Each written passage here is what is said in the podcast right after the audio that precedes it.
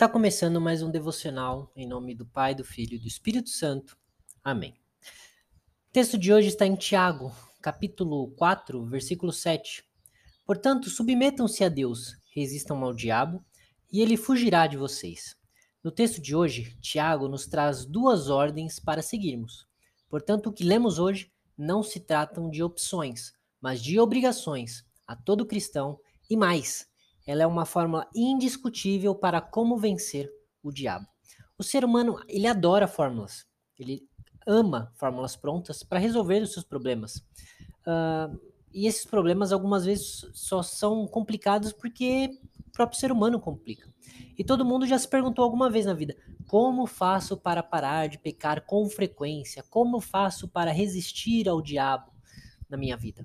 Algumas pessoas se iram com facilidade, algumas pessoas são gulosas com determinada frequência, uh, o que tem o mesmo peso de quem, quem se embriaga, diga-se de passagem.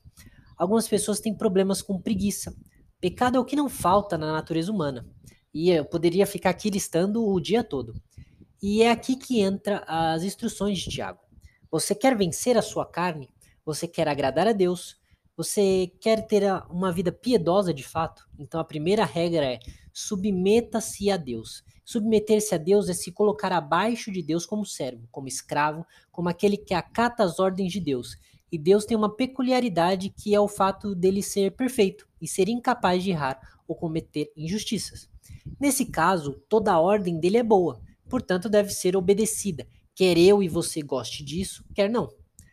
Por isso, Submeter-se a Deus é obedecer a sua palavra, ainda que eu e você não concorde, porque o problema nunca vai estar na parte que é perfeita, mas na nossa que é imperfeita e má. Então, a segunda regra é resista ao diabo. E se devemos resistir ao diabo é porque temos como resistir. Mas não se engane, não temos esse poder porque somos religiosos o suficiente ou piedosos o suficiente, mas porque estamos nas mãos do Senhor e ninguém pode nos tirar dela. Por termos a proteção e a companhia do Senhor, nós temos a capacidade de resistir às tentações do diabo.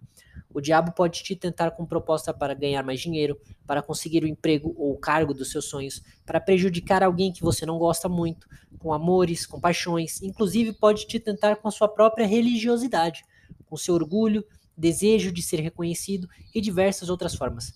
Jesus ele foi tentado no deserto pelo diabo que tentou fazê-lo usar de sua divindade para servir suas necessidades físicas, para exaltar a si mesmo e até para trocar sua fidelidade ao Pai.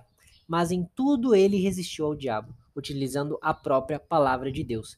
Se seguimos a primeira regra de nos submetermos a Deus, teremos arma, as armas para resistir ao diabo e ele certamente fugirá de nós.